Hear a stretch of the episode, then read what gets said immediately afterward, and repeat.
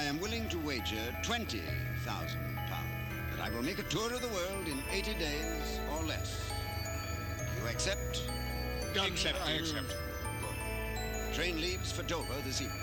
Good evening, gentlemen.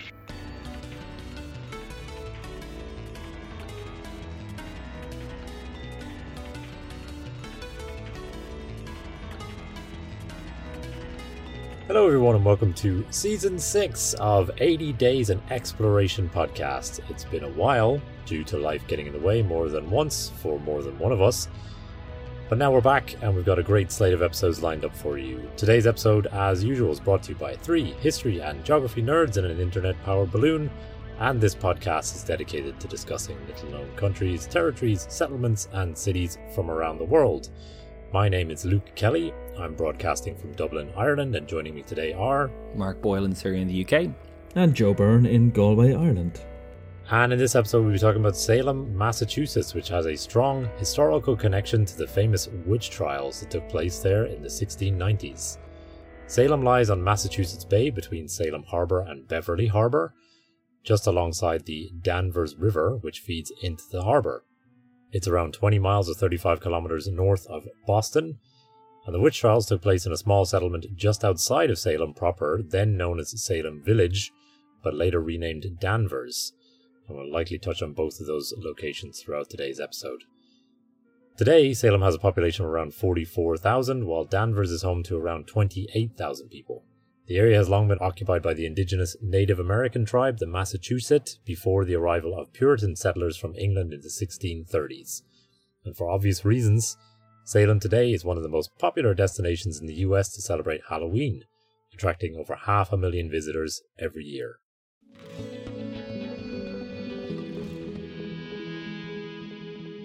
First off, let's kick off with a bit of foreshadowing. Mark, do you want to tell us something that you're looking forward to talking about this episode? I'm interested in adding to my list of one currently, terrible Americans. I'm thinking about a sort of a reverse Mount Rushmore. I'm still working the concept out, but I've got at least two names as of today.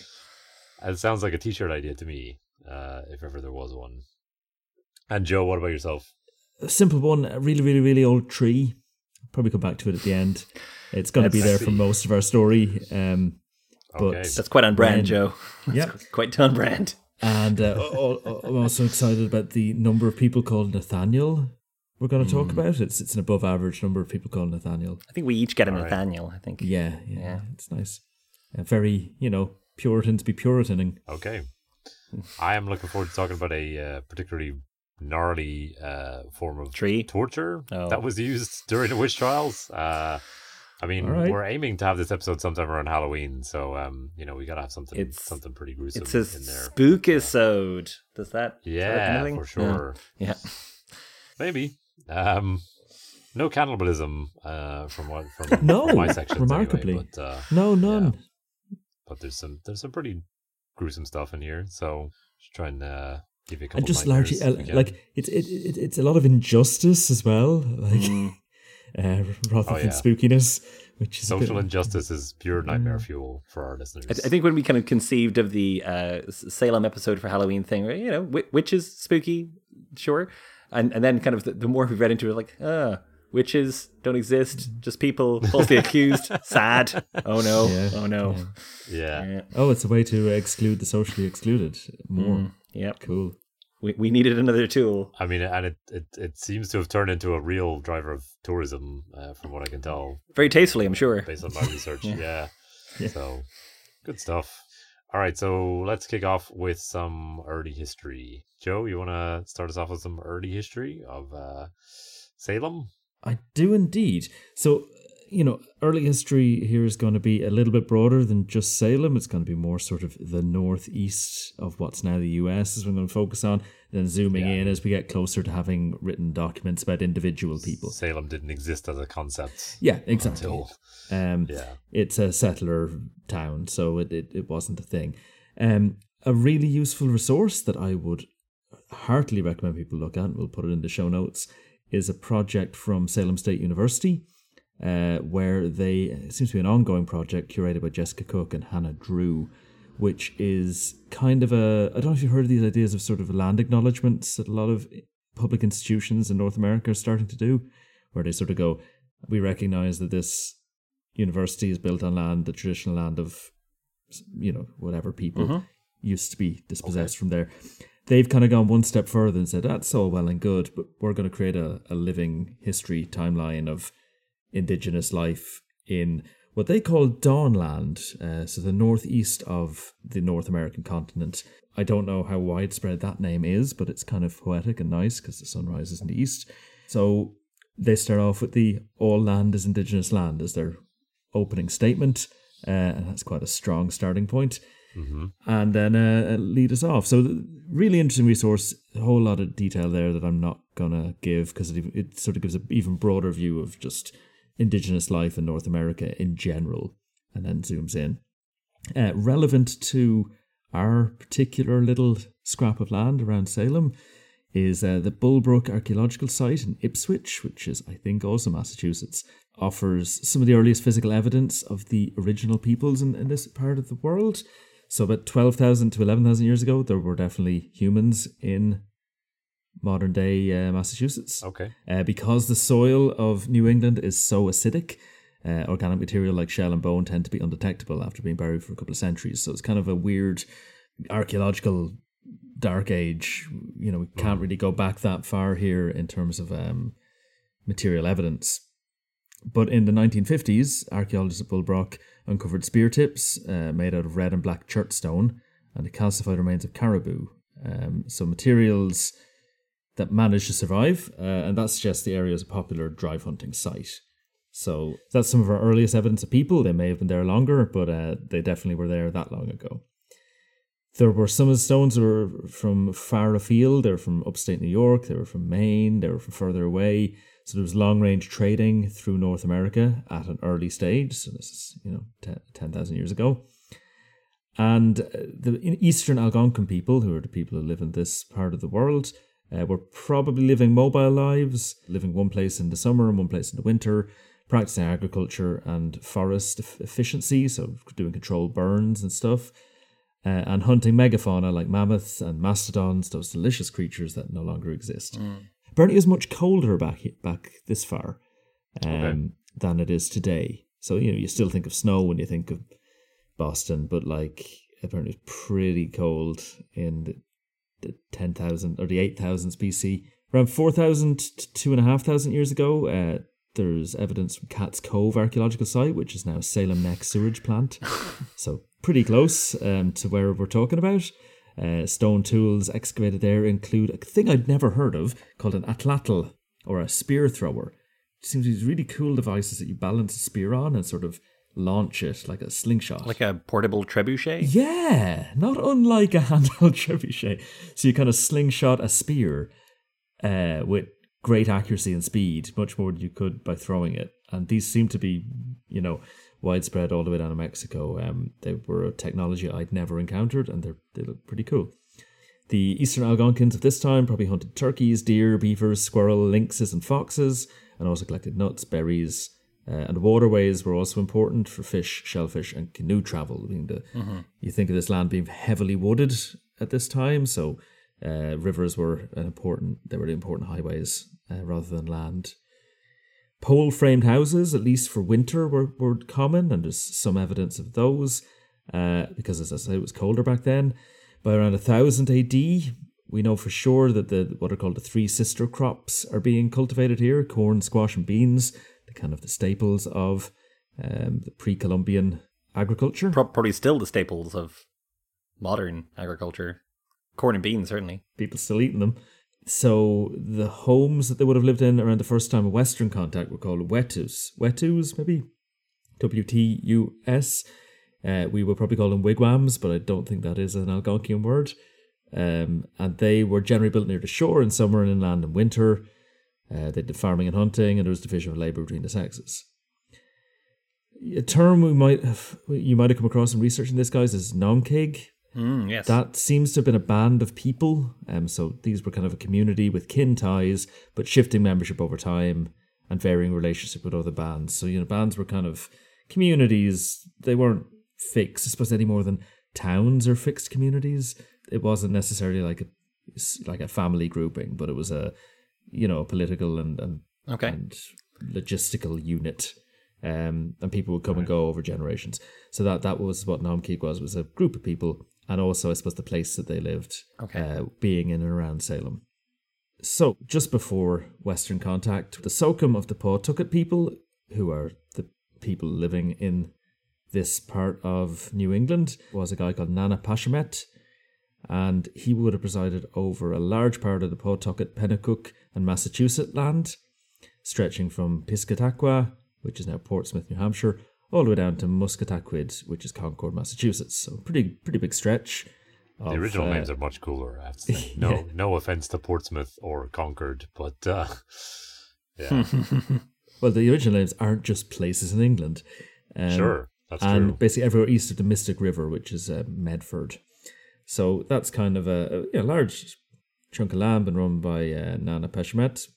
Like all of the leaders of his society in this kind of time period, and for a long time before, he was relatively symbolic in terms of leadership. He wasn't a king. He was sort of the chieftain or the headman. He was responsible for sort of diplomacy, I suppose, in kind of renewing and encouraging good relationships with allies and their leaders, and distribution of resources and well-being of the people. But like, he wasn't it isn't a direct mapping to sort of a king or a duke. Exec director for external affairs and maybe the chief operating officer as well, but not necessarily.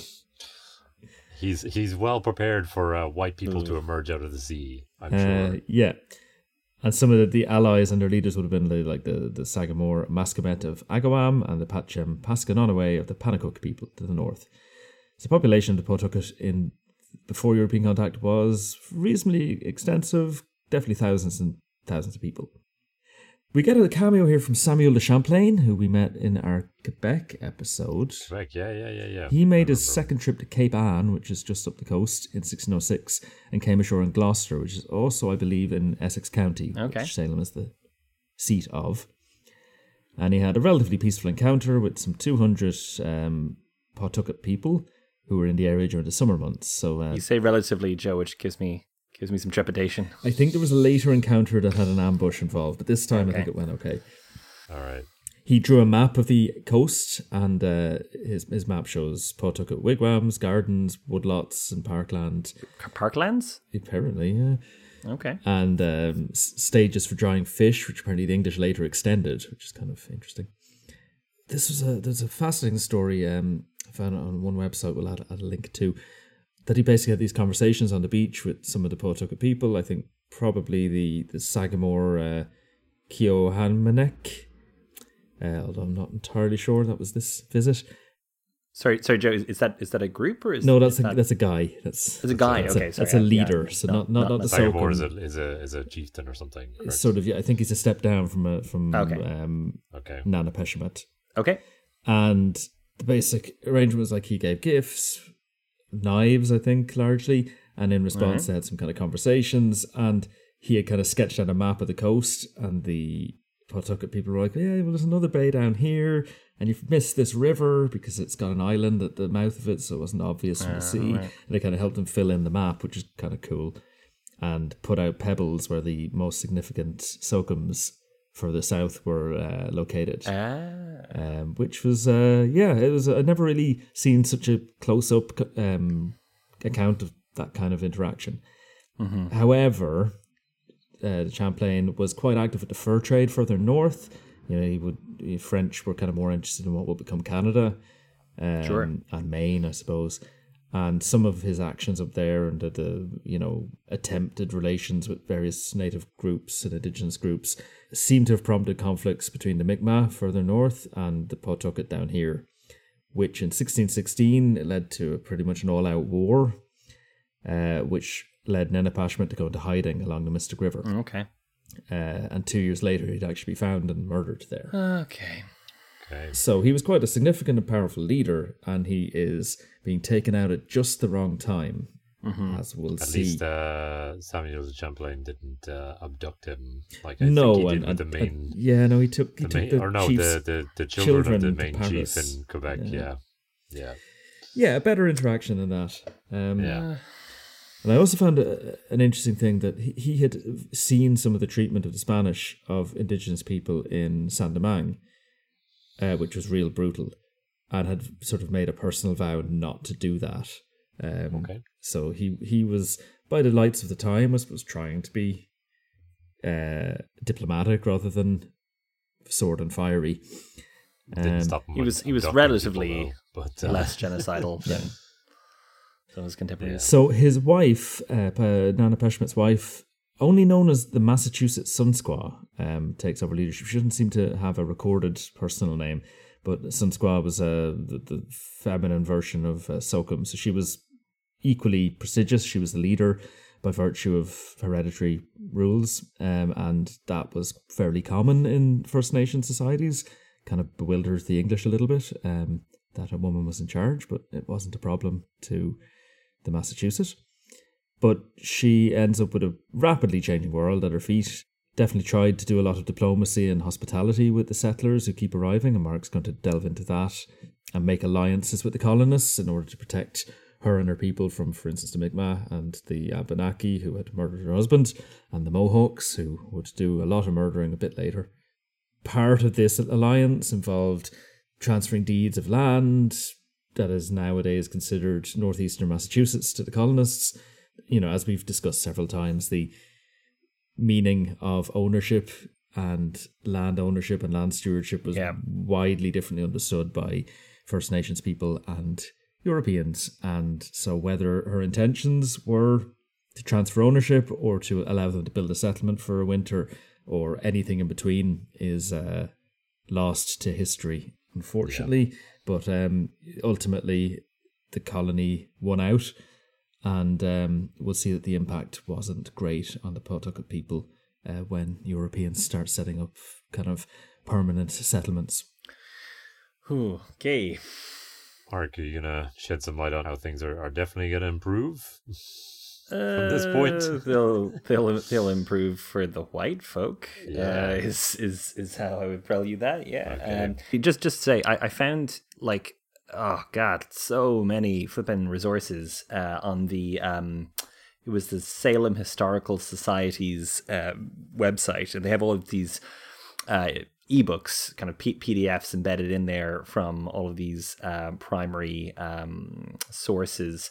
I took little bits here and there, but certainly from the annals of Salem from his first settlement by Joseph B. Felt. I've got a couple of those too. I feel like that's generally the issue with North American places. Like when we do like Turkmenistan, it's you struggle to find anything, and then with North American locations, it's like we just have an absolute abundance of stuff to try to get through.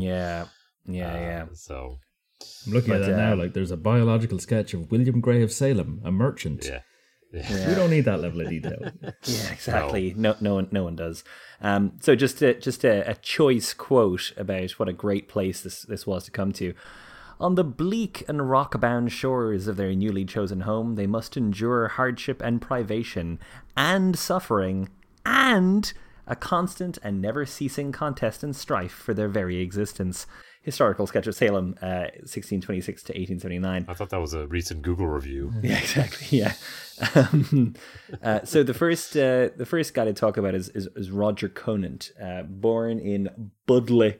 I'm using a northern accent there. It's actually the south coast of England, but it does sound like a kip, like you might want to leave immediately and travel many thousands of miles away from. To a bleak and rock-bound shore.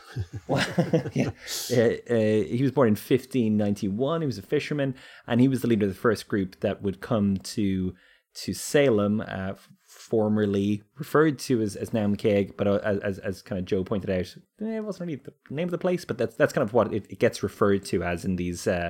In these books written in the kind of 16, 17, 1800s. Spelled in abundance of different ways. Indeed, yeah. So they arrive in what would be Salem in 1626, and he was described as a most religious, prudent, and worthy gentleman by his contemporaries. I think, Joe, you wanted to cut in here for a second, right? Yes, some accounts say that they were led to Naumkeag by First Nations warriors, and that's nice, kind of a friendly act of whatever. There are others that say they arrived in winter and found the wetus or wigwams empty and just kind of assumed the village had been abandoned rather than being seasonal, and kind of took up residence. I don't know which is true, but the relations do seem to have been reasonably good from early on, to be fair.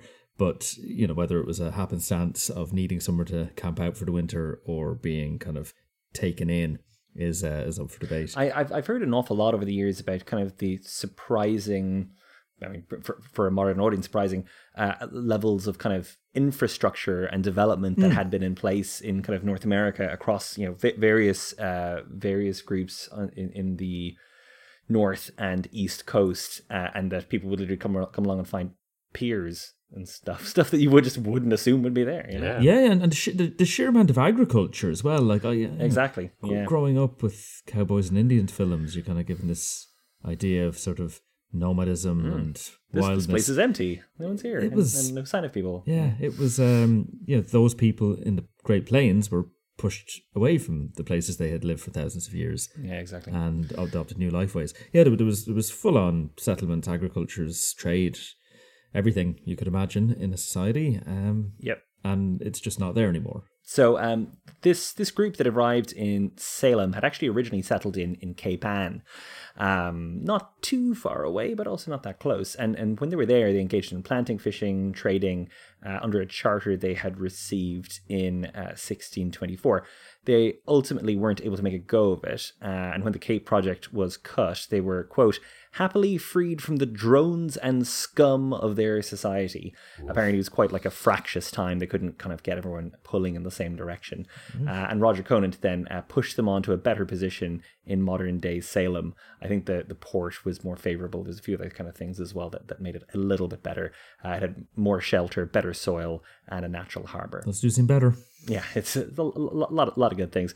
I think, none of the farming had worked in Cape Ann. That was a big bugbear. They used support in England to make their move official. Despite this, they were very close to quitting Salem also, and following their pastor to Virginia, or potentially just going back to England. They sent a man called John Woodbury to England who engaged with the Council for New England and managed to convince them to officially set up a colony under a man called John Endicott, who was born in Chagford in 1589, quote, a man of dauntless courage. So he's kind of the next guy we kind of hear about as Mr. Salem. Yeah. He was also, quote, a fit instrument to begin this wilderness work. And I also have my notes here. He was totally chagadelic, being from Chagford. You see what I did. Okay. Yeah, were they all Puritans at this point, or is that not quite? So I think that the group that's there are quite Puritan, which is why settlers. There was such a this kind of first round that was there under Roger Conant, because I think that's why there was such a draw when their pastor went to Virginia. Yeah, they were really tempted to follow him and just like abandon the project of Salem. But they would have been experiencing religious persecution in England, which, what are we at, 1630? Would have been... I mean, notionally, would have been Stuart England, so King James or King Charles, with their Scottish ideas. Interestingly, they would have been doing a lot of witch hunting in England at this point. Marvellous. Under James I. But doesn't seem to be a thing in New England just yet. But yes, the Puritans would have had some motive to get out and be able to express themselves religiously somewhere untamed, in the new world, and that is a feature. And also we came across a little anecdote that because of the peaceful handover between Conant and Endicott, that's where the name Salem comes from. So apparently, according to Wikipedia. Well, I was going to say, I'll get into this a little bit, but there's debate about it in the various books I read about exactly kind of how warm it was. Okay. I think basically Roger Conant was kind of superseded by John Endicott. John Endicott basically stamped his authority on it, and Roger Conant didn't really have the plums to kind of put it up to him. Yes. He was kind of presented, the king says I run things now. Do you have any problem with that? I guess not. But him peacefully agreeing to this was a model to all of his followers. Yeah. And they went, and we'll call it Shalom to recognize our peaceful coexistence. I think there was slight concern that it wouldn't have been so peaceful. Yeah. So I think they decided to make a big deal of it when the guy didn't make a big fight out of it. But I don't think he was necessarily in love with the idea and basically just kind of kept himself to himself afterwards. You wouldn't need to make a big deal out of it. It's your mess now anyway. I don't want to be hearing about it. Don't be coming around to me. Kind of thing. I think that was kind of the approach after that.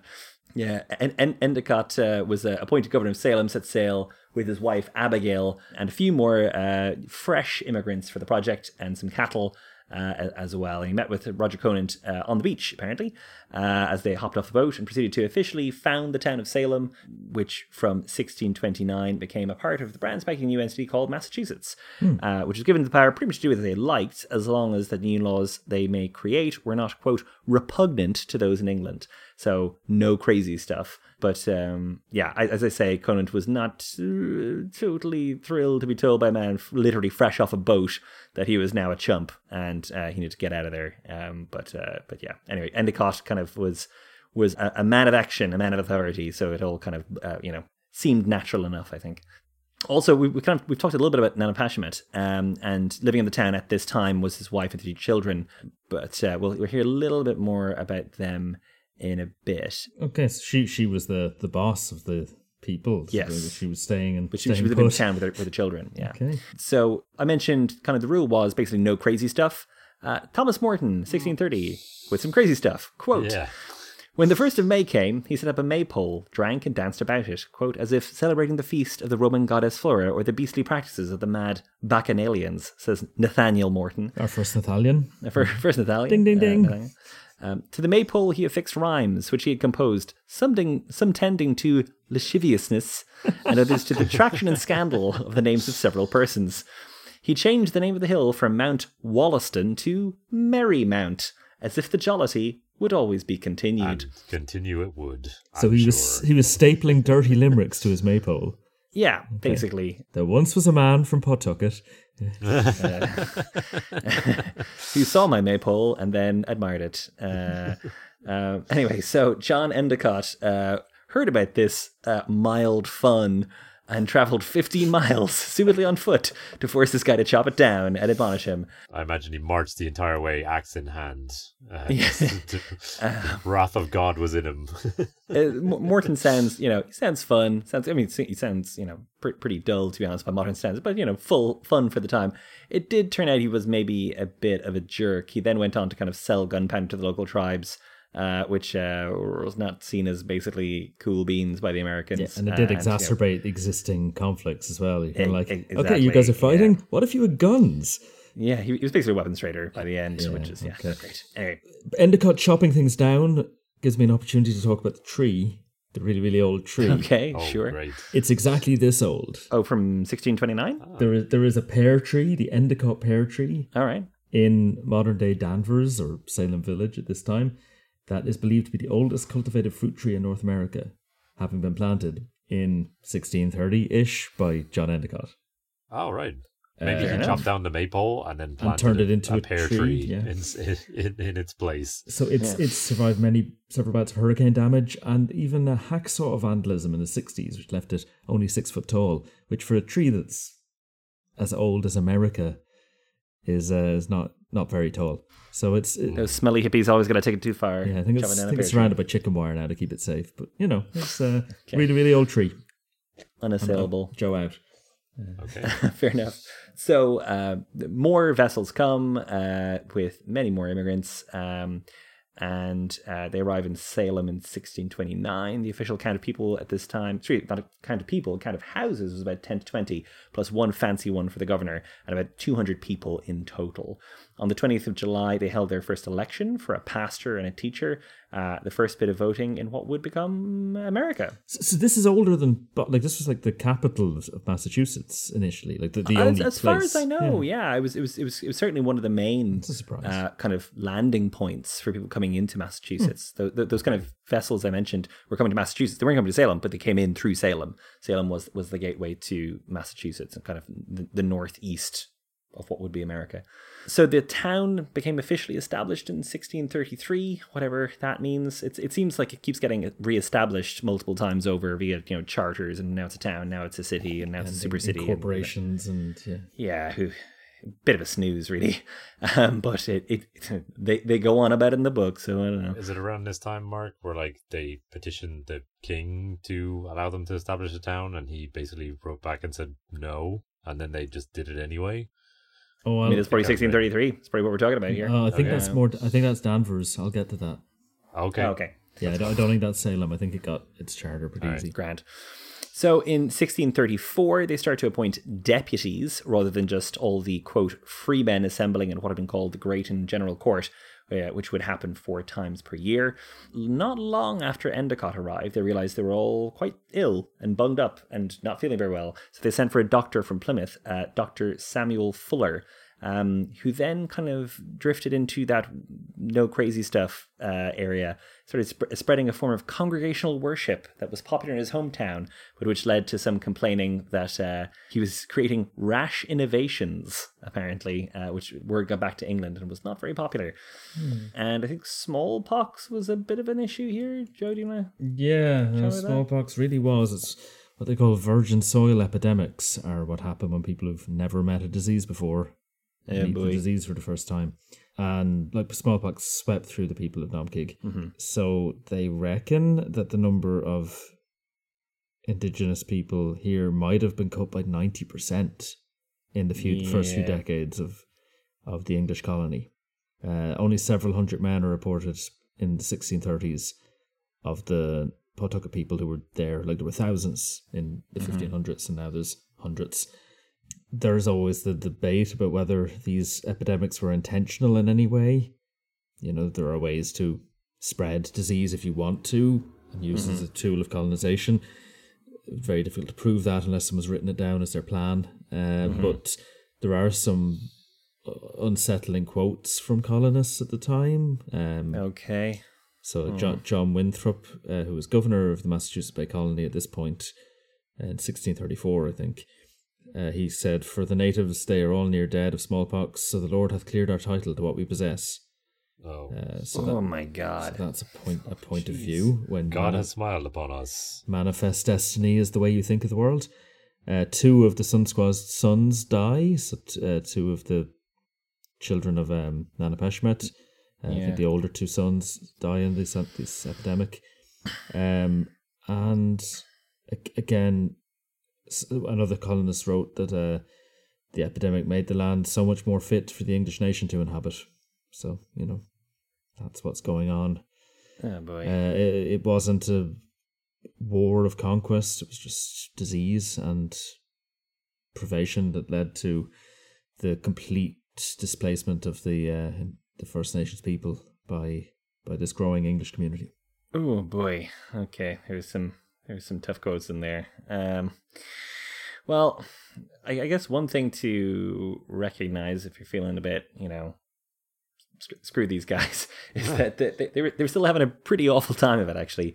When the Arbella arrived in 1630 at Cape Ann, they were greeted with fresh strawberries. Apparently that was I saw that mentioned a couple of times, and other delights. But as they approached Salem proper, they realized the preceding winter, 80 people had died. They barely had 2 weeks of food left. So I think as a part of the result of this and how bad things were in Salem at the time, the decision was made to move the seat of government to Charlestown, now with really kind of Boston, really. That's north of the river in Boston. So Salem loses some of its importance as a result of that. And just to kind of get a sense of the vibe, in 1638, a man called Isaac Davis is paid for a pair of stocks. And in 1657, 2 people set out to make sure the stocks were sufficient, because I guess they're using them so frequently. And they also set up, in addition, a whipping post. So, yeah, it's cool vibes in Salem. Right.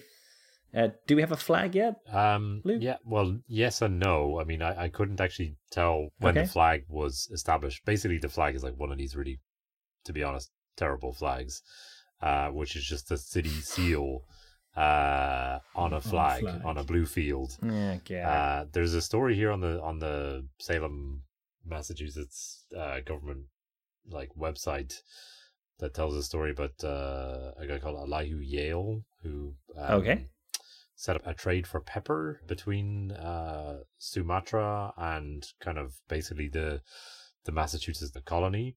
This guy apparently established his trade in 1654, which is why I dropped it around this time in the notes. Basically, the seal is inspired by this guy. It was ordered in 1839. It shows a ship under full sail approaching a coast designated by the costume of the person standing upon it and by the trees near him as a portion of the East Indies. Beneath the shield, this motto, Divitis Inde Usque ad Ultimum Sinium, signifying to the farthest point of the rich East. Such a weird flag for a place in New England. Yeah. And above the shield, a dove bearing an olive branch in her mouth. And then the date 1626. It's a real weird one. It's a strange seal. It's a strange flag. To be honest, I didn't get any pictures of like the flag being flown anywhere. I don't think they're sort of particularly keen on the flag, maybe, but that seemingly is the official flag. Is just this strange seal. I'm just thinking about the route from Sumatra to Salem. Doesn't sound not normal. Yeah, in any respect. Exactly. Are we sure it's not direct? Well, I mean, you have to go around a lot of. Yeah. Oh yeah, no, one continent or another. Yeah, exactly. It's just really mad. Doesn't seem intuitive. Yeah. Anyway, okay, that's a thing. Fair enough. So apart from cycling to ever more complex forms of administration, putting people in stocks and whipping posts, the mainly undertook fishing in boats called shallops, in part because the land was not particularly fertile, though apparently slightly more fertile than Cape Ann, and also because the seas were extremely fertile. And also there were whales. There's this kind of debate about who was the first whaling town in New England, because that's obviously something to be fighting about. We're not far from Nantucket here anyway, right? So exactly, yes. And I think that's kind of the debate between Nantucket and Salem as to who was first. Everyone assumed Nantucket, but actually there's this bit about how Nantucket learned it when a guy from Salem came there and taught them all. So I think Salem maybe has the drop on them. It's not what I'd be rushing to claim, but whatever you can flogging a t-shirt to some tourists, I guess. The home of whaling whales to extinction. I mean, if you had whales and witches, that'd be arguably too much for a small town. It's a very New England knockoff version of Dungeons and Dragons, isn't it? Whales and witches. When Richard Mather came to the Bay Colony in 1635, he saw what he described as mighty whales spewing up water in the air like the smoke of a chimney, of such incredible bigness that we did not wonder that the body of Jonah could be in the belly of a whale. 1684, the son of Nanepashemet, the last son of Nanepashemet, George Henry March, or as he was known, No-Nose, which apparently was due to smallpox scars, he had inherited the rights to his father's land. He passed away, and in 1686 the town pays the local tribes £40 to gain full title to all the native held lands, as they are slightly concerned that their charter will be rescinded, and they're kind of keen to affirm their position. Right. Are you ready for a sad quote, guys? I mean, we've had a few. Yeah, we have. Quote, George left descendants, but they were simply wanderers in the land their fathers had trod in majesty. Grim. That's that. I mentioned about the claim to be the initial whaling capital of North America sometime in the late century. Again, it's not very well known, and maybe slightly controversially ahead of their local rivals in Nantucket. Nantucket apparently officially started in 1690, learning everything they knew from a Cape Cod man called Ichabod Paddock. You don't meet Ichabods anymore, do you? No, but name. Maybe this is the reason why Salem was out in front. Who knows? Although Salem isn't on Cape Cod, so I don't know. After a very shaky start, starting to bed in overall. Things have improved for them only, not for other people, but, yeah. They're ready to go from strength to strength, I'm sure. Back home, you've got, the English Civil War has happened, right, during this time. Oliver Cromwell. I guess so, and he's ruled over a Puritan theocracy for a while, and then they reinstated a king who was Anglican, so... There's a lot going on back home that probably isn't rocking New England too much. They seem to be left to their own devices to just run a small town and extract resources. Yeah, but, try to stay alive. Don't die.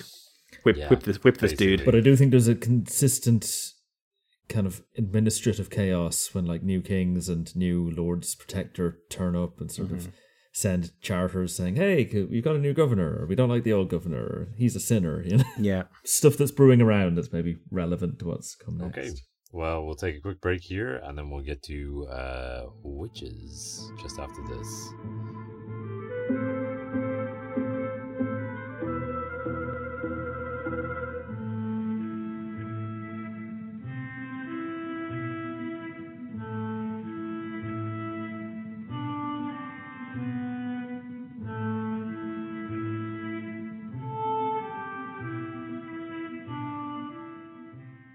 So before we get into this, just mention a couple things that were quite helpful. There's a video breakdown, like a sort of 5-minute animation by Ted, the Talks company, which was actually really good and is worth having a look at. There's also Podcasting Comrades, which I should shout out, one being Stuff You Should Know, who did an episode on this, and the other being our friend Sam Hume's History of Witchcraft, which he has a whole episode on this thing as well. Yes, I think it's the last episode of the History of Witchcraft that's currently available. He's kind of moved on to his Pax Britannica project, which is kind of going through the political history of the UK, relevant as well. But if you want to get your teeth dug into witch trials in general, no better resource out there. I mean, his episode on this is about 35 minutes long, if I recall. I'm going to try to blitz through in about 10 minutes. So here we go. But if you want more, that's where you can find it. So the events in Salem in 1692 were part of a longer story of witch hunts that began in Europe between 1300 and 1330. And ran all the way through to the late 18th century, with the last known execution for witchcraft taking place in Switzerland in 1782, which is disturbingly late. But there you go. Trials and executions varied according to time and place, but it's generally believed that some 100 to 110,000 people were in total tried for witchcraft, and between 40 to 60,000 of them were executed ultimately, which is... crazy to think about. And they generally cropped up in sort of rashes of accusations, so people get a bit paranoid. Yeah, I mean, paranoia plays a big part in it, and we'll talk a little bit about that. And men and women were accused of witchcraft in this period, but women were overrepresented. I think it was predominantly women. But it wasn't that like only women could be witches. It's just that generally, if there was a way to socially exclude people from society, it's usually women who are not exactly performing whatever role you think they should, or the chief targets. For sure. So, and yeah, I mean, you touch on it there. Yeah, we'll see that people who are maybe on the fringes of society are the most likely people to suffer when these things crop up, these kind of mass hysterias. So yeah, Salem went through a period of unrest in the late 1600s, I guess, and was still very much, as we've heard, establishing itself as a town. In this era, from my understanding, you essentially have sort of ongoing conflict with a number of outside groups, including the native groups from the area. You also have conflict with French settlers. So it's a scary place to live, basically. I mean, you have all kinds of disease, which we've already heard about as well. And then you have, once you venture outside of the walls of your very small town, you're kind of opening yourself up to potential attack from outsiders. And weren't there a lot of refugees as well from wars with the French? Yeah, and also a lot of orphans who would have been a burden. A lot of kids would have lost their parents, one or two parents for sure, and be living with a cousin or an aunt or whatever. And that's another stress on kin relationships. Yeah. It's a stressful place to live. Salem in the 1600s is not a fun place to be, and add into that your kind of religious oppression, living under this kind of quite harsh Puritan regime, and then you have add on top of that society, like other societal pressures, like families in conflict over land rights, grazing privileges, people not attending church enough. People stubbing their toes. Bad haircuts. And I believe at this time a church had been newly established within the village. So Salem Village had got its own preacher for the first time. Yeah, had its own preacher, a guy called Samuel Parris, who I believe was not a particularly nice character. Seems to have been controversial. Yeah. Yeah. So for some reason, two young girls, the daughter and niece of Paris, so both of them connected to him, began to exhibit quite odd symptoms in February 1692. They had fits described as beyond the power of epileptic fits or natural disease to affect. By one witness, the girls seemingly screamed, threw things around the room, made strange noises, crawled on her furniture, and contorted themselves into peculiar positions. According to Reverend Deodat Lawson, a former minister in Salem Village. And the reason for these behaviors has never really been properly resolved. A lot of people talk about ergot poisoning. That seems to be a particularly prominent theory, and one that's sort of... Yeah, I don't know if I buy that one. Yeah. There are symptoms like, nausea and vomiting and stuff that you would expect to have if you were poisoned that maybe don't really line up with only having a fit when somebody else is in the room. It seems more psychological. Exactly. So a local doctor, William Grigg, claims that the girls have been bewitched or are, quote, under an evil hand.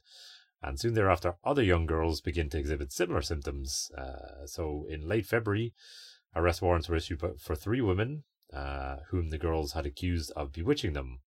The first was the Paris' Caribbean slave, a woman named Tituba, who I don't think has ever, maybe never had a last name, or certainly it hasn't survived. Yeah, she's an interesting one to read up on. She it's not even clear where she's from, but yeah. She may have known something. She may have known or said some things about maybe voodoo and other rituals she might have seen in the Caribbean. Yes, that might have freaked the girls out. That's exactly possible. There was also a homeless beggar named Sarah Good, and she was a young mother, I believe single. And then a poor elderly woman named Sarah Osborne, who'd rarely been seen in church and who was suing the family of one of her accusers, coincidentally. Interesting. Oh, God almighty. This is awful. So basically three outsiders, people who are probably looked down on by most of the rest of the village, come under suspicion. It's like a parable. A slave, a beggar, and a poor old lady. Yep. Sam also mentions in his podcast that many of the people who were persecuted were also orphans, as you said, Joe. They were traumatized or otherwise marginalized from Puritan society, which might have contributed to their being accused. So under interrogation, Tituba confesses to witchcraft, likely in an attempt to obtain lenient sentence by passing on information about other quote-unquote witches. And this is a pattern that will continue, people confessing, hoping to sort of be looked on lightly by the court. She claimed that there were other people acting alongside her in the service of the devil, and accusations soon began to multiply. Hysteria spread through the community as others followed Tituba's lead and confessed in order to plead for leniency and to pass on information on other people. In May 1692, the newly appointed governor of Massachusetts ordered the establishment of a special court to deal with all of the cases of witchcraft in the area.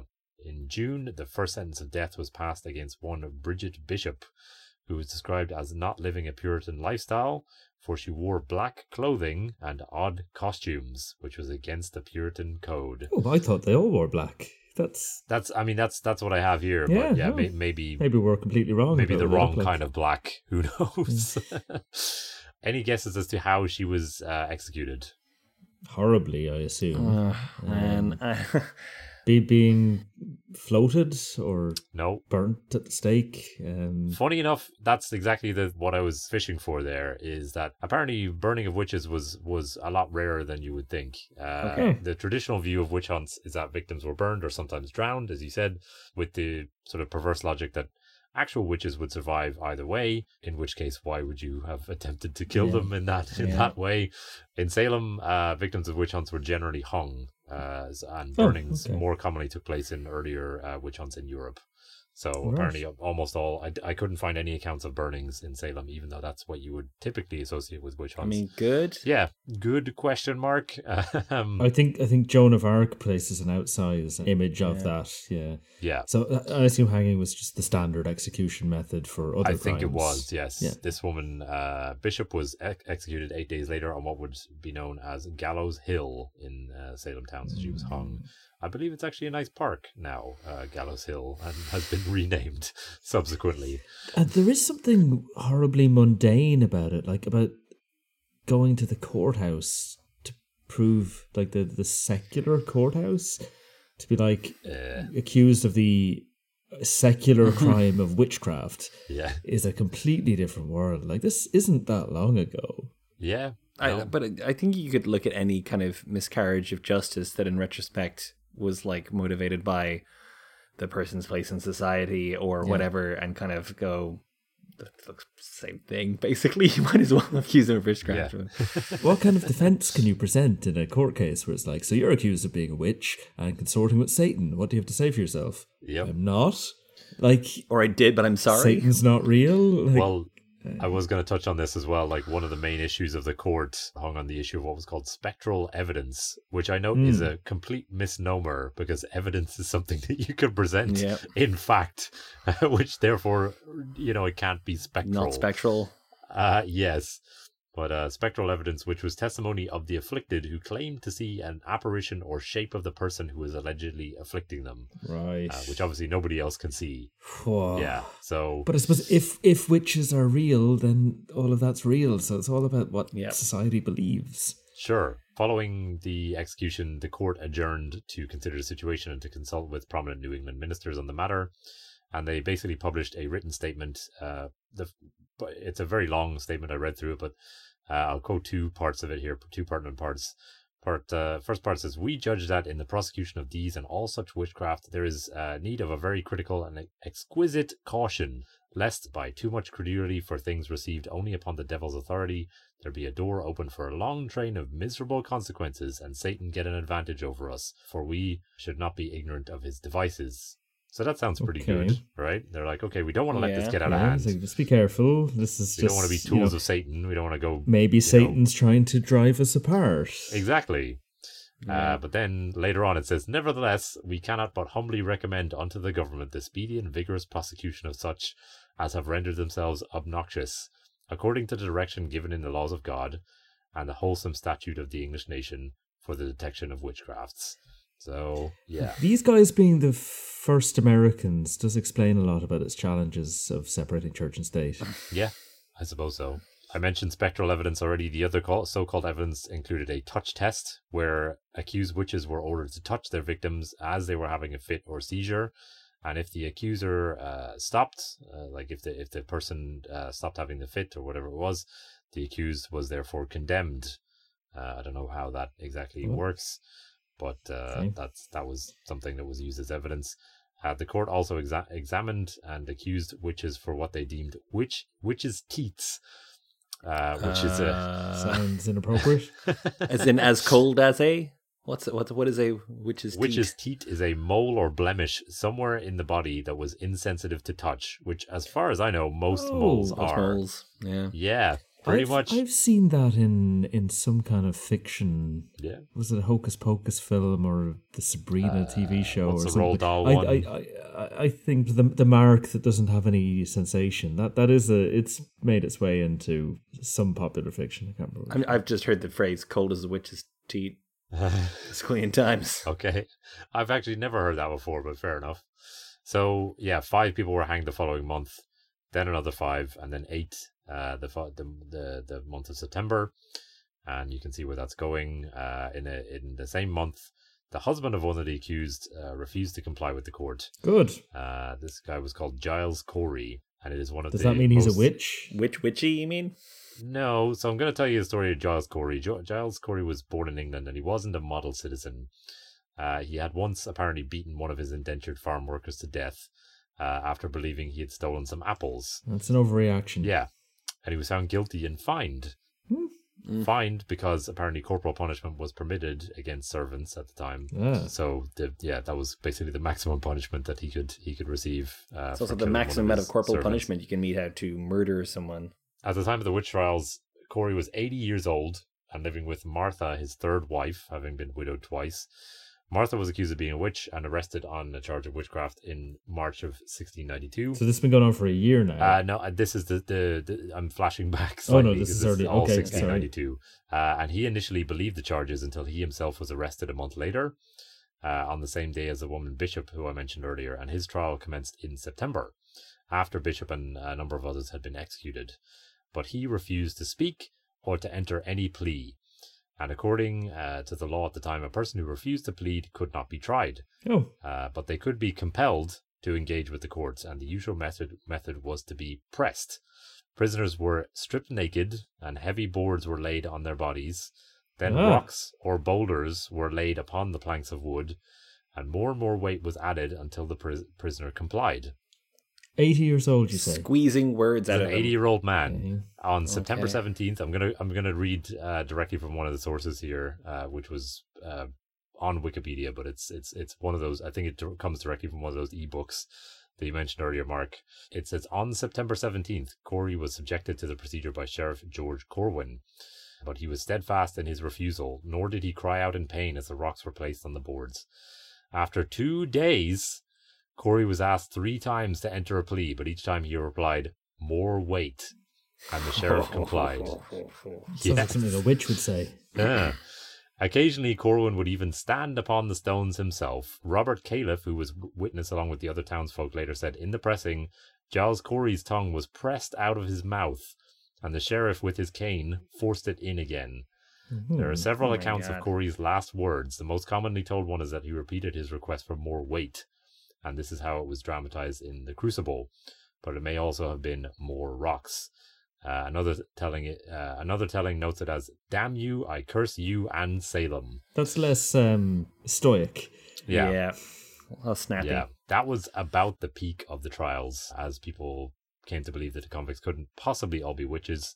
Increase Mather, Increase being a great first name. That's a real Puritan name as well. He was the president of Harvard College, and he urged greater scrutiny on the court, saying it would be better that 10 suspected witches may escape than one innocent person be condemned.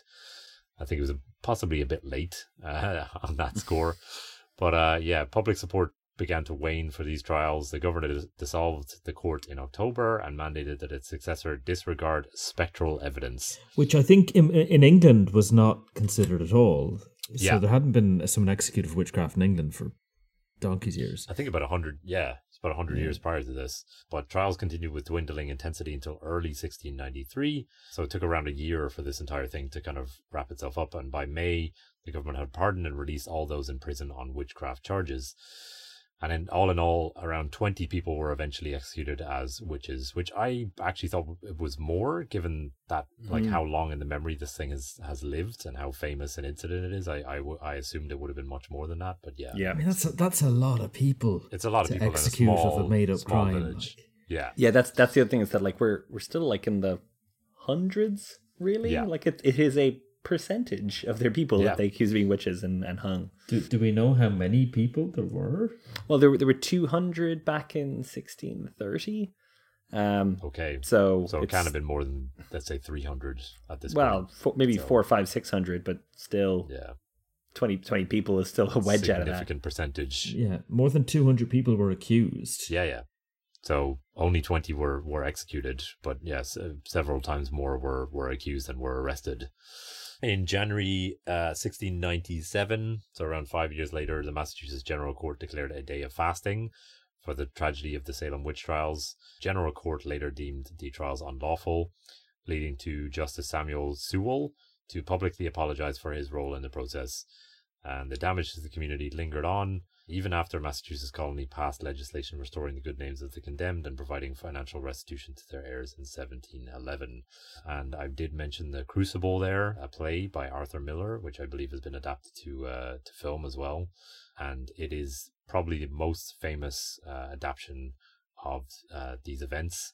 It uses the trial events to reflect on the actions of the House Committee on Un-American Activities under Senator Joe McCarthy, which was essentially a witch hunt for communists that took place in the, 50s and 60s. So that's it. That's the witch trials. I don't know, did you mention as well, Luke, there was this idea that like proximity to Salem town was apparently a good indicator for likelihood of being accused of being a witch. Interesting. So like the villagier people were suspicious of the townier people. And obviously people who had extramarital affairs or children out of wedlock and all that kind of thing. I believe that the people of the town looked down upon the people of the village, is my understanding. Right. So, yeah. There was a bit of resentment. Yes, there was a lot of resentment and a lot of bad feeling between the two the two parties, I believe. And in terms of just like the bewitchment itself, that word that you're using, like a word, historians and medical researchers have posited this idea of ergot poisoning. I mentioned that Sam's podcast has kind of disparaged that idea. Mm-hmm. Others have proposed mass hysteria, possibly due to, as I said, the repeated attacks on local people by outsiders. Could have been abuse, sexual abuse, physical abuse, or simply spite or jealousy, trying to condemn people who you were jealous or spiteful of within the community to a prison sentence or worse. Ultimately, we'll never know. And you can't underestimate the sort of the legitimate belief in the reality of the devil working in, you know, through people. Yeah. How powerful that is on how you interpret things. And I mean, that was the Puritan kind of belief system. Like the devil was everywhere. We are the elect, and everyone else is an instrument of like. And so I'm sure many of the accusers didn't realize they were being disingenuous. Probably not, and a lot of them were younger women as well. And I mean, young, impressionable. I read something about how this preacher Paris would like, if anybody kind of leveled any kind of accusation at him of, you know, favoritism or anything like that, he would basically condemn them to say that they were non-saved or something. I forget exactly what the term is, but yeah, they weren't the elect. Yeah. They weren't the elect. They weren't real Christians. Like, you're not my friend anymore. Exactly, but hearing that from a preacher in this kind of society would be a big deal. It was excommunication almost. Basically, yeah. We'll take a quick break here, and we will come back with the more normal times. Hopefully more normal times. Anyway, yeah, for sure.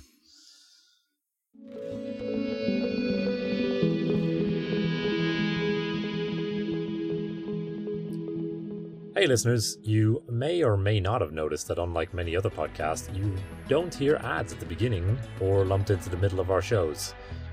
And that's because we rely 100% on you, our listeners, to support us via Patreon. If you're already a patron, which many of you are, thank you so much. Our most recent Patreon post has Joe diving down into the Paris catacombs, which we discussed in a previous spooky special. And you can find that at our Patreon page, patreon.com/80dayspodcast. To support the show and get access to other bonus content, sign up at patreon.com/80dayspodcast or follow the link in the show notes. But for now, back to Salem.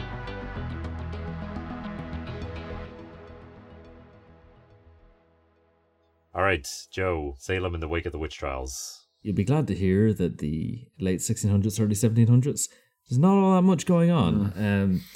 So there are a few just tidbits I've picked out that I think are interesting. As we said, Salem Village gets renamed. It was incorporated as Danvers in 1752. Mm-hmm. So what's that? That's, 50 years later, after the trials. They definitely wanted to rebrand at that moment. I'm sure that was a big part. Danvers, I believe, was a early colonist who they named this after. Oh, Carol Danvers, Captain Marvel. Yep. Yep. It is interesting. A lot of the people, if you follow the blue links on Wikipedia, it's like they are an ancestor of some actor or football player who's currently alive. Because these were the first Americans, in the sense of Americans, not the first people to live in the continent of North America, the first USAians. So the seal of Danvers, which was incorporated as in 1752.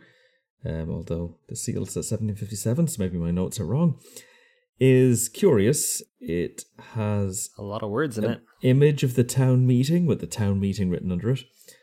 Around the edge, it says the strongest of all citadels of civil liberty, which is a big claim, and the purest of all democracies, also a big claim. Totally not that place where we killed those women. At our great big meeting of hysteria. Yeah. And it was the ergot did it. It has the king unwilling written at the bottom, because apparently there's a legend that earlier requests for a royal charter were rejected with this phrase. You just send off your application to the king, like, dear king, we would like to be a city. Yeah. And you get back a scroll a few months later going, the king unwilling. And they decided to put that in their seal. Okay. They were like, we're going to go ahead anyway, but thanks for the scroll, I guess. Exactly. A big event of the 1700s in North America was the bit where it becomes America as a country. Oh, sure. Yeah. So that obviously, there was tea parties in Boston, which sound delightful. I assume they were polite China cups kind of stuff. Mm. This isn't that far away from the hotbed of action. There was a colourful character called Israel Putnam. He was born in Danvers on a 100-acre family farm into a prominent Puritan family, so he was probably fine. His father had benefited most from his grandfather's wealth, leaving his half-uncle, Thomas Putnam, aggrieved. This may have motivated Thomas to accuse dozens of people, many of them his in-laws, so Israel's mother's family, as witches back in the day. Oh, boy. So that's, just still floating around everyone's family history. Have a problematic neighbour you want to get rid of? Report them as a witch. It's like, my sister-in-law is a witch. Yeah. And also her brother and her father and my brother. And, yeah. And all the people I have grudges against. Yes. So he was colourful and brave, by all accounts. He fought in the French and Indian Wars. And there's an incident where he was tied to a tree by a Mohawk captor for ritual burning. So there's as close as we get to a burning at the stake. Okay. But was saved from his fate by a French officer who was, allied to the Mohawks, but thought this was a bit much. When the first shots of the American Revolution were fired in Lexington and Concord, he is alleged to have come straight off the plough on his farm, got on a horse, and rode off to war. As an older man, that's very, exciting of him. He was noted for his acts of bravery at the Battle of Bunker Hill, which is around Charlestown, right, that you mentioned earlier. Nice big monument there that I've actually visited. So, if you like your American Revolutionary history, the guy from Salem Village was in on it. Danvers also has a plaque commemorating Benedict Arnold's invasion of Quebec in 1775. Apparently it's quite rare for there to be plaques. To Benedict Arnold. Can't think why. Mark, do you know any more about Benedict Arnold than me? Well, no, he switched sides. That's the main kind of big betrayed thing. America betrayed America and went back to the British. I hadn't even actually considered him for my list of terrible Americans, but he's sidling his way up. Well, I don't know if he was he was bad at being an American, but was he a terrible person? I think that's what your list is, right? No, terrible Americans. Oh, like terrible at being American. Yes. Mainly, certainly the new edition. Okay, so Joe McCarthy's made you a list of those.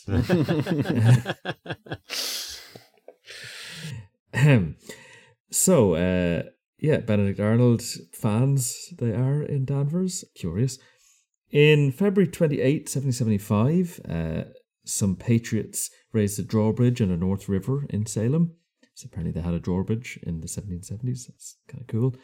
And prevented the British Colonel Alexander Leslie and his troops from seizing some ammo hidden in Salem. So they did their bit in stopping the Brits get their ammo.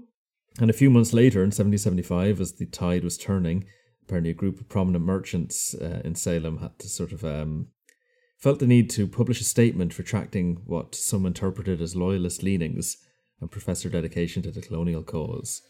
Mm. So, there was a bit of the elite maybe still being English, but deciding that might not be profitable. Howdy, guys. Let's have a hot dog. Sorry, American listeners. That's terrible. That's a clip we can use. That's the national anthem, right? Fort Lee was built at Salem Neck, and this is a rare example of a revolutionary fort that has not been significantly altered since. So it's now a ruin, but it's not been built over with a different, more modern fort at any point. Okay. So it's a really good and rare example of that. It's a kind of one of these kind of star-shaped, five-pointed forts. A bit like how Quebec was built as well, similar era. Yeah. Big thing that I couldn't find much on, but seems to have been a feature of Salem, is it was one of the main ports that privateers operated out of during the Revolutionary War and later. So privateers were sort of... authorized pirates, shall we say? Yeah. Yep. So they were given a letter of marque to disrupt British shipping during the war. One guy of interest is Antrim-born, so an Irish man, Hugh Hill, who was a cousin of future President Andrew Jackson. Okay. Because there were only about 14 people in America at the time, many from Antrim. He operated out of Beverly, which is actually a little bit further up the coast, and became known as the Scourge of the British Coast for his piracy and false flag operations around Ireland and Britain. I think he captured 40 ships or something. Good Lord. Wow. During his time. Not bad. All in the colonial cause. And I mention him because he's going to come up in my discussion of our next Danvers native, our second Nathaniel Bowditch, who was an important American mathematician. And his book, The American Practical Navigator, is still used in US commissioned vessels. I assume an updated version, but I'm not certain. I hope so. He was the son of a cooper, self-taught in algebra and calculus, as you do, between barrels. And his ability to self-study was aided by serendipity, or as I might call it, theft, in that he found himself able to use the library of the eminent Irish chemist from Galway, where I am, being a chemist, so you know. I have some sympathy for Richard Kerwin, whose entire library was stolen by Hugh Hill, this privateer from Salem. So he intercepted a ship carrying the library between Ireland and England, and that was some of his booty he took off with, was a science library. It seems like an odd choice for booty. Like, I think he was taking whatever. Like, yeah, books are valuable. To be fair, like, I mean, but, you know, particularly in this time, you couldn't just go onto Google Books and read the first 20 pages. Sure, we are pirates in our own way, Joe. It's mainly the contents, useless. So this was auctioned at Salem and became the basis of the Salem Athenaeum, a membership-based library, which Nathaniel used to become a mathematician of great importance. He was also married into the Ingersoll family, and one of his sons was a prominent abolitionist. He turned down chairs in Harvard and in the University of Virginia and in the military academy in mathematics because he was successfully being the chairman of an insurance firm, making a lot more money than a Harvard professor. He just did, you know, he didn't want to settle down, didn't want to be tied down to... I mean, Harvard was really a plucky upstart institute at this point. And he was also a member of the Royal Society and the Royal Irish Academy, so he was internationally recognised for his maths. And the other Nathaniel, which I think, Mark, you're going to talk about his works a bit more. A little bit, yeah. Nathaniel Hawthorne was also born in Salem. He's a famous author. And he was related to the Ingersoll family as well, who had built the House of Seven Gables, a kind of fancy estate in Salem, which he would name a book after. He was the great-great-grandson of John Hathorne, one of the judges in the witch trials. And he inserted a W into his name to make it Hawthorne, possibly to escape this legacy. And here we are, sharing his secrets with millions. And so this House of Seven Gables, that I think he definitely spent a lot of time in, I don't think he ever lived in it, is a quite remarkable structure, but maybe not, it wouldn't be remembered if it weren't for the book, I don't think. Still stands, as does the house he was born in, which is moved to be beside the House of Seven Gables. So the house was built in the 1700s and then moved later. And that House of Seven Gables was built for the Turner family a century earlier by Samuel Wardwell, who was executed as a witch in 1693. Yeah. Right. So the Ingersolls acquired the house in the 1700s and inspired his novel, his kind of spooky romance novels, I think is kind of his vibe. And the builder of the house, Samuel Wardwell, is a direct ancestor of the actor Scott Foley from the unit Scrubs and Scandal, if that's of interest to anyone. You'd recognise him. Yeah, exactly. He's that guy. All right, okay. He's one of those kind of like, yeah. I've definitely recognised the name, yeah. So that's all I've got on the 1700s. Yeah. All right. So moving swiftly on, kind of the next big event, it kind of tracks with what's America doing now? America is hurtling towards war with Britain again. Between 1807 and 1808, you have the embargo. So Salem, as well as the rest of the US, was caught in the crossfire between Britain and France, who were in the white-hot crucible of naval competition. Britain was massively dominant in this, of course, but France was kind of, as a result of being under pressure, operating with a bit less decorum, kind of taking ships and pounding them at random pretty much. And the merchants and the sailors of Salem were the ones who were effectively suffering. As part of this, they kind of stumped up for extra security for their ships. They actually paid for 3 74 gunships to protect their naval interests. Not exactly necessarily a huge navy, but, you know, it was their navy, basically. Thomas Jefferson proposed and then implemented an embargo on British goods. This move had come in reaction to a mix of French rules subjecting any ship with English goods to be subject to seizure, and also the fact that the English had conscripted a boat full of Americans, which did not go down very well, and assumedly kind of, you know, triggered a lot of post-colonial resentments at home as well. So just for kind of context, Salem was a major port, kind of, in, you know, global in its reach. Ships that left Salem in 1807, before the embargo kicked in, there was 63 went to Europe, 10 went to India/China, 61 to the Caribbean and South America, and, you know, the rest of the country was impacted too in different ways because exports weren't getting out to market, but the impact was most acute in shipping cities like Salem. Makes sense. So there were 3 shipyards in Salem, but they produced 0 ships in 1808 and only 1 to 2 in 1809.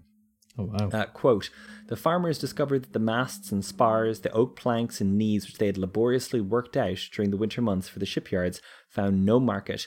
The ship chandlers who provisioned the vessels no longer wanted the farmers' barrels of salt pork and salt beef, which were the staple food of the crews. The Danvers farmers began to wonder whether or not they should plant their great fields of yellow onions, which ordinarily furnished hundreds of barrels to prevent scurvy on many long voyages. So basically, like, the knock-on effects were absolutely crippling economically for Salem, even though this is an American initiative. By 1809, 1,200 people were at the soup kitchens, and 20% of Salem were basically beggars. In March of 1809, the embargo law was replaced with a more targeted piece of legislation banning trade with England and France and their respective dependencies. So ships were soon out to the West Indies, Sumatra, Canton, Portugal, and South America. Oh, gotta get that pepper from Sumatra. Yeah, exactly. Yeah. Otherwise, what's your flag worth? That classic Sumatra to Massachusetts route. Oh, God. So, it's what you always think of. Like, when I think of, you know, it's clam chowder and Sumatran pepper. That's just for sure. You know. So 30 days after the repeal of this blockade, the self-imposed blockade, 59 ships left, and another 30 days later there was another 39. So it was just, you know, kind of back to business as quickly as possible. Of course, all of these tensions led to the War of 1812 between the US and Great Britain, essentially due to long-running and non-addressed tensions of exactly the sort we just talked about. But not everyone was aware that war had been declared. For example, there had been those who embarked on long sea voyages were unaware, including the amicably titled The Friendship, which I'm pretty sure is what Mr. Burns calls his little paper ship before his finger falls off due to leprosy. That is terrible. The Friendship coming your way. The Friendship was a 3-masted, 342-ton vessel that was built in 1796, built in Salem under the shipbuilder Enos Briggs. Still kicking it with the good names. Yeah, indeed. So the Friendship had travelled all over the world since it was built, including to Venezuela, Italy, and Indonesia.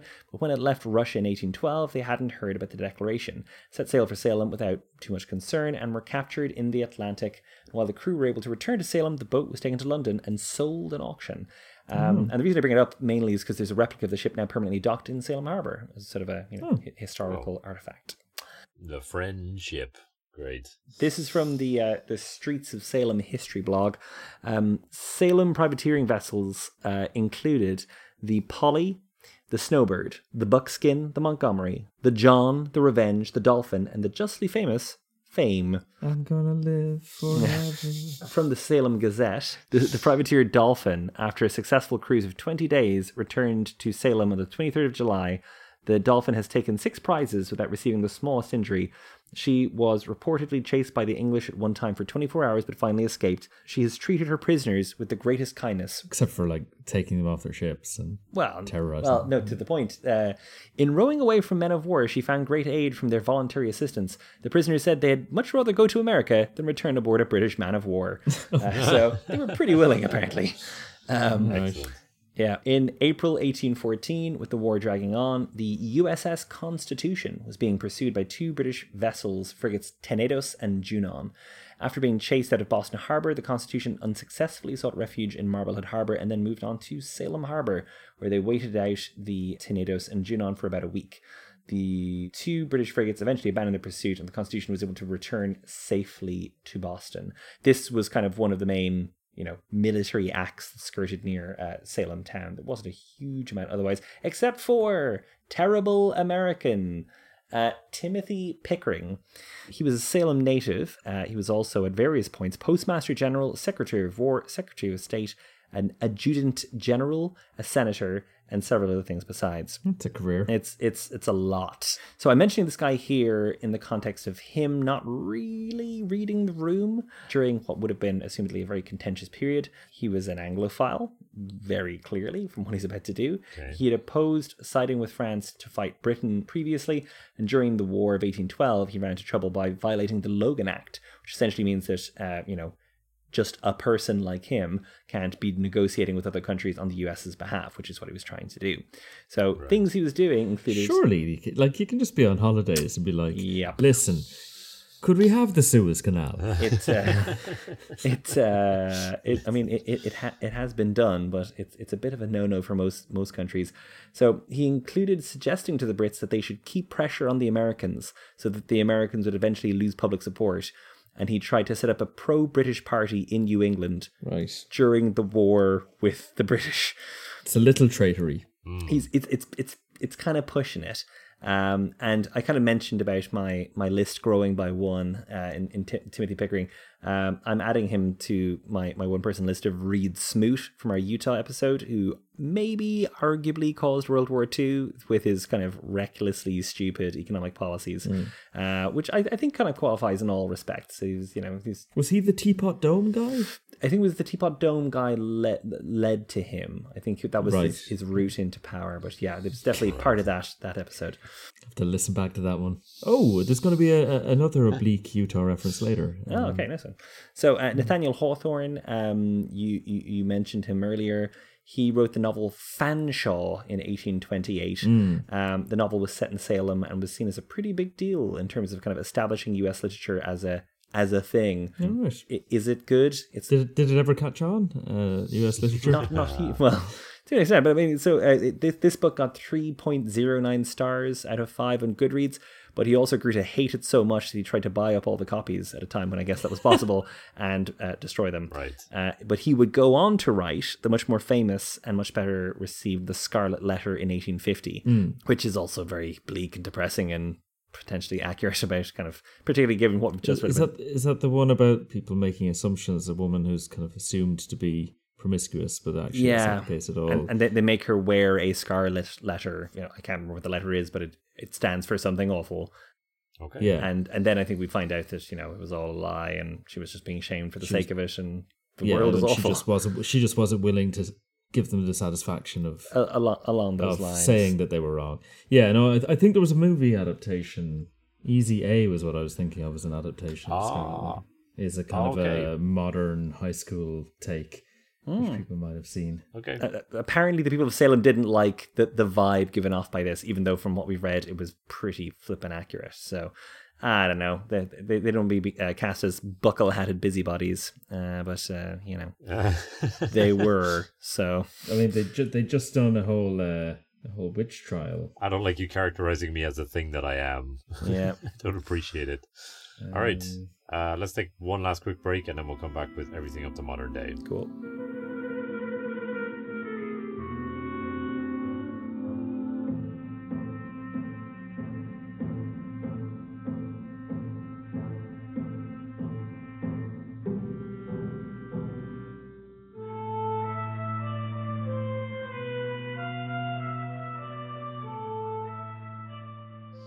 So in 1847, the railroad came to Danvers. A street railway was installed in 1884, originally consisting of 69 horse-drawn trolleys, and that system was later converted to electricity. Danvers, which had originally been an agricultural town, its farmers developed two unique breeds of vegetables in the 1800s, the Danvers onion and the Danvers half-long carrot. I did encounter that, yes. Hot dog. Yeah. The Danvers yellow globe onion apparently is particularly easy to grow and harvest, and was so successful and popular with farmers that Danvers eventually earned the nickname Onion Town. So that's what we're calling the episode, right? Yeah, it's a town with multiple layers to its history. You're gonna make me cry. I'm out. The onion seed from this onion was sent to Sapporo, Japan, sometime between 1871 and 1878, and eventually was crossbred to produce the Sapporoki onion, which is grown in Sapporo today. I've been to Sapporo. I'm not familiar with it, but it sounds like it's significant. At least somebody wrote something about it on the internet. So right. If that's a mark of significance, I don't know what is. The Danvers half-long carrot is also a very hardy crop that will grow in much shallower soil than most carrots. And what way is it half long? That seems like... I believe it's just shorter than a normal carrot. I don't know if that's had like anything to do with why it will grow in shallower soil. Shorter than a long carrot, but longer than a short carrot? Yeah. I don't know. But, I mean, it's an interesting way to say short, half long, I guess. I don't think it means short. I think you call it a short carrot if it's short. I think it's... I believe half from as long. The reading that it is a bit shorter than regular carrots, okay. But it's so thick. I have no idea. Around 1860, the population of Danvers is recorded to be around 5,000 people. A couple of years later, the Lander Barracks, an army barracks for housing soldiers during the American Civil War, was constructed in the town, and by 1900, the town's population had grown to 8,500. In the mid-1950s, a missile site was constructed in the town with the aim of protecting Boston from potential Soviet bombers. And this site would eventually house nuclear warheads, but was decommissioned in 1974. No. Okay. Shortly after that, the population reaches around 21,000. It makes it sound like those are causally connected. Yeah. I have no idea. We mentioned The Crucible earlier. That's published in 1953. Mm-hmm. Was first performed in the Martin Beck Theatre on Broadway on January 22nd, 1953, starring E.G. Marshall, Beatrice Straight, and Madeline Sherwood. Arthur Miller felt that the production was too stylized and too cold, but the production won the 1953 Tony Award for Best Play, and it's regarded as a central work in the canon of American drama. There's also the 1996 film adaptation with a screenplay written by Arthur Miller himself.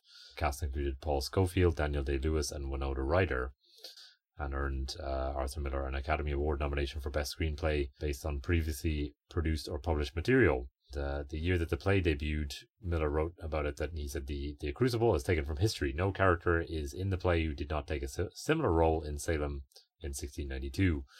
But that's been challenged on a number of fronts, and there are a number of mistakes to do with ages of characters and people being aged up and aged down, and you know their roles being maybe slightly magnified or whatever. But it does seem to be. I mean, it's a fictionalization. Yes. He said similar. Yeah, but it's certainly similar. It seems to be largely follow history.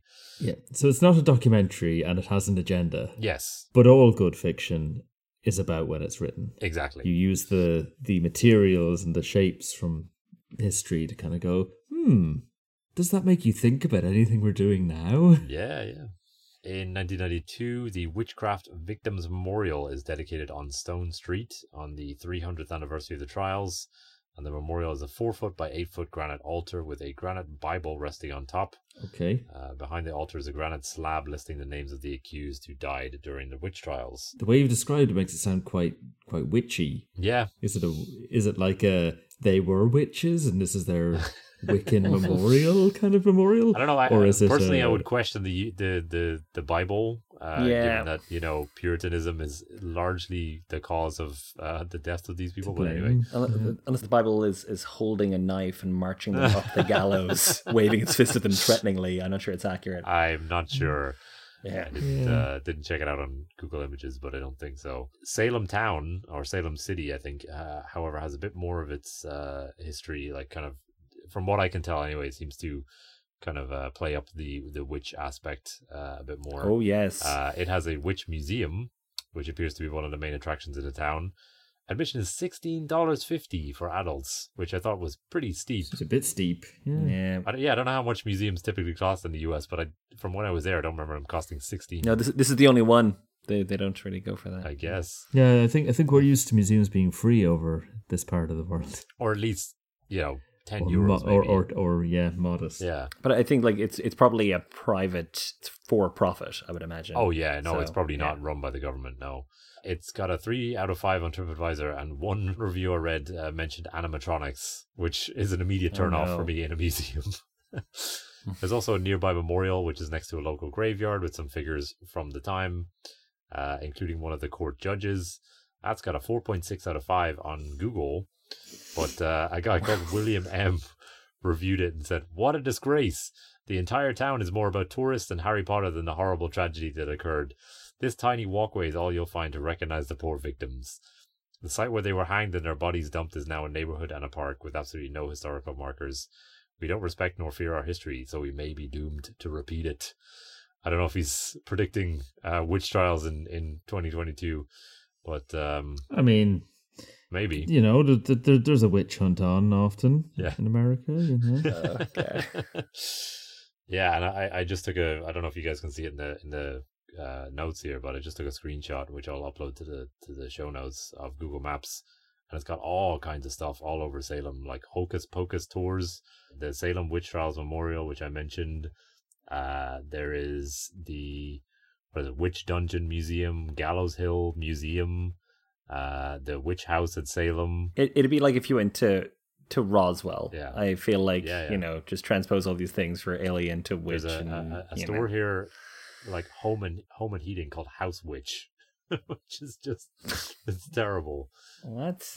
There was briefly a minor league baseball team called the Salem Witches in the 1920s. Ah, yes. Mm-hmm. Yes, of course there was. And then just to round off modern day, there's a most prominent event in the 21st century, I think, was the 2006 Danvers chemical plant fire. Yeah, I've been on that. So come for the witches, stay for the chemical plant fire. Yeah. So apparently it was a 2 a.m. explosion, heard about 80 kilometers away, and it occurred at the solvent and ink manufacturer. Yeah. And there'd been some kind of overnight reaction, heating. Chemicals being mixed or something, yeah. And the solvents went boom. Like a lot of solvents are quite flammable, so if you don't attend them, this can happen. Yeah. 90 homes were damaged, windows are blown out or knocked off their foundations. And the outgoing governor, Mitt Romney, now senator for Utah, he was governor of Massachusetts in 2006. He's had a bit of a geographic relocation. He said the explosion, and I think he meant this in the way that doesn't sound insensitive, but I'm going to quote him. God. He said the explosion was a Thanksgiving miracle, in that... it was the equivalent of a 2,000-pound bomb going off in a residential neighbourhood, and nobody was killed. Yeah. So, not that it was a miracle that there was a chemical plant explosion, I assume. That would be an insane thing to say. Yeah. But rather, it was a miracle that, despite how massive it was, nobody was hurt. Old Mitt had an old turn of phrase. I remember him referring to having binders full of women. He did. At one point. And somebody being asked what his favourite meat was, what his favourite food was, and saying, hot dog. It's that's coming all the way back to your American impression. Yeah, indeed. Yeah. Howdy, y'all. Would you like a hot dog? Yeah. I like hot dog. So in an area that included over 300 residents, just 10 people reported minor injuries. So that's good. I lifted a clip from YouTube here on a news report on cool. this, so we can maybe drop that in here. One of the first homes the blast wave hit belonged to David Marcoux at number 3 Bates Street, adjacent to the plant site. He was sound asleep when the blast tore out his bedroom balcony sliding glass doors, sending shards of glass flying across the room, some of it hitting him on the back of the head. I just remember being on my feet, looking around and just being like, wow, it's really windy in this room. And then all I could see was fire in front of me. And, you know, it was so hot and intense that I could feel it right on my face. Okay, so to round off, anything on sports, guys? A few little bits. They have a minor league baseball team called the Salem Red Sox, slightly unimaginatively. They were founded in 1955. They have at least two inductees into the National Baseball Hall of Fame who have played for Salem, including two guys no one's ever heard of. Orlando Cepeda, who played 26 games for the Rebels in the 50s, and Larry Walker, who played two rehabilitation games for when they were called the Avalanche in 1996. It's a rehabilitation game. I think his body was all banged up and he was trying to get back to speed. That's literally... It was a baseball-themed hospital as far as he was concerned. Right. So their previous names, I mentioned the Avalanche. There was also the Buccaneers, the Redbirds, the Pirates, and the Rebels. And their mascots are Muggsy and Misty, the St. Bernard dog. Sure. Then there's Salem State College, which seems to be like the main university in the area.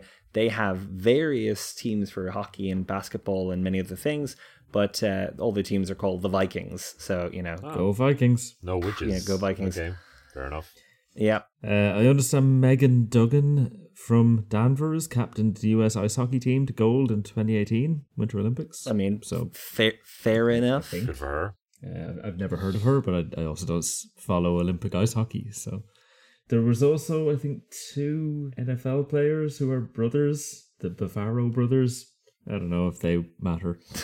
They probably do to some of our listeners. To Mammy and Daddy Bavaro, I'm sure. The apple of their parents' eye. One has a longer Wikipedia page than the other. Another notable person who I think is worth mentioning is Brad Delp, native of Danvers, who is the lead singer of Boston. All right. You know the band who sing More Than a Feeling? Sure. Yes. And possibly other things. And three other songs. Yeah. There may be... They do sing other songs. What would those be, Luke, off the top of your head? I have no idea. I'm aware that they have produced other music. That's all. Right. That's the extent of my knowledge. Peace of Mind, Smokin', and Foreplay/Long Time. Cool. Foreplay. Are all songs. Who could forget Four Piece/Long Time? That's not what I said. But More Than a Feeling is a good tune. So. There's also a guy called Matt Farley who seems to produce like thousands and thousands of songs in hundreds of different bands. He was on an episode of Reply All. And he's from Salem? He's from Salem, yeah. Okay. Cool. Two other just very small things to mention. Their current population is about 43,000 people. Median household income is $66,000. I think they generally compare pretty favorably to kind of American averages. Their unemployment rate is actually a little bit higher than the average, unfortunately. But yeah, overall, it's kind of like, it's not super swish town these days. It's kind of a pretty good representative of kind of Middlesville, USA. There's not much going on. Their biggest employer, for example, is the hospital. Demographically, very not representative of America more generally. Is it a bit? Is it a bit pasty looking? I mean, it's it was colonized by Europeans and stayed that way. Okay, leave it at that. We got some trivia also from Krashimir. Oh yes, our friend Krashimir who sends us trivia. Trivia ninja, yeah. the apparently one of the only judges at the witch trials who did not repent of his actions was John Hathorne, great grandfather of Nathaniel Hawthorne. Who inserted the W to his name precisely because his ancestor was not a very nice person. Mm-hmm. That's interesting. And the first long-distance phone call was made from Salem. Alexander Graham Bell was there while his assistant was in Boston. Cool. And that's why they thought the phone was witchcraft. Makes sense. There's also this bit from the TV show Bewitched, which I actually watched a heck of a lot of as a kid. It was replayed on Irish television a lot. And they had a statue in Salem to commemorate this, and the statue is of the main character, which is Samantha, but the actress Elizabeth Montgomery, according to Wikipedia, was actually born in Los Angeles and died in Los Angeles, so I don't know whether the character was maybe from there. Maybe that's why they had a statue. I kind of... She's a witch. Is that not good enough? She's a witch. I think that's the... Yeah, maybe that's... Do they have Sabrina there somewhere as well?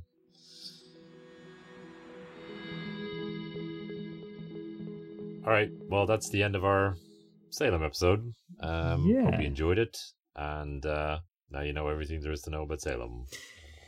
And probably as much as you're ever going to learn about one American small city from us. Yep. All right. So you can find more episodes of the podcast wherever you're listening to this podcast right now. We would appreciate if you would rate us, whether you're on a podcast app or on Apple Podcasts or Spotify. You can leave a rating for the podcast and let people know how great it is. If you weren't a fan, then maybe don't leave a rating, and that will be fine. Yeah, I suppose. Keep your opinions to yourself. Yep. Yeah. Also, why are you still listening? It's a long time to commit to something you hate. You're probably not here anymore. Yeah. So we're going to pick up in the last 30 seconds. If you want to get in contact with us or connect with us on social media, you can find us on Instagram and Facebook and Twitter under 80 Days Podcast. You can also email us directly at 80dayspodcast@gmail.com. We are also powered by our patrons, and you can learn more about that at the link in the show notes or at patreon.com/80dayspodcast. Guys, I have a sense or an inclination or... Are you about to accuse us of being witches? Sort of an inkling. This episode went pretty well, you know, just a sense or a feeling. Is it more than a feeling? It's more than a feeling. It's more than a feeling. Is it spectral evidence? Yeah. Okay, we'll leave it there. Thanks for listening, and we'll see you in the next one. Bye-bye. Bye-bye. Howdy. Hot dog. Hot dog.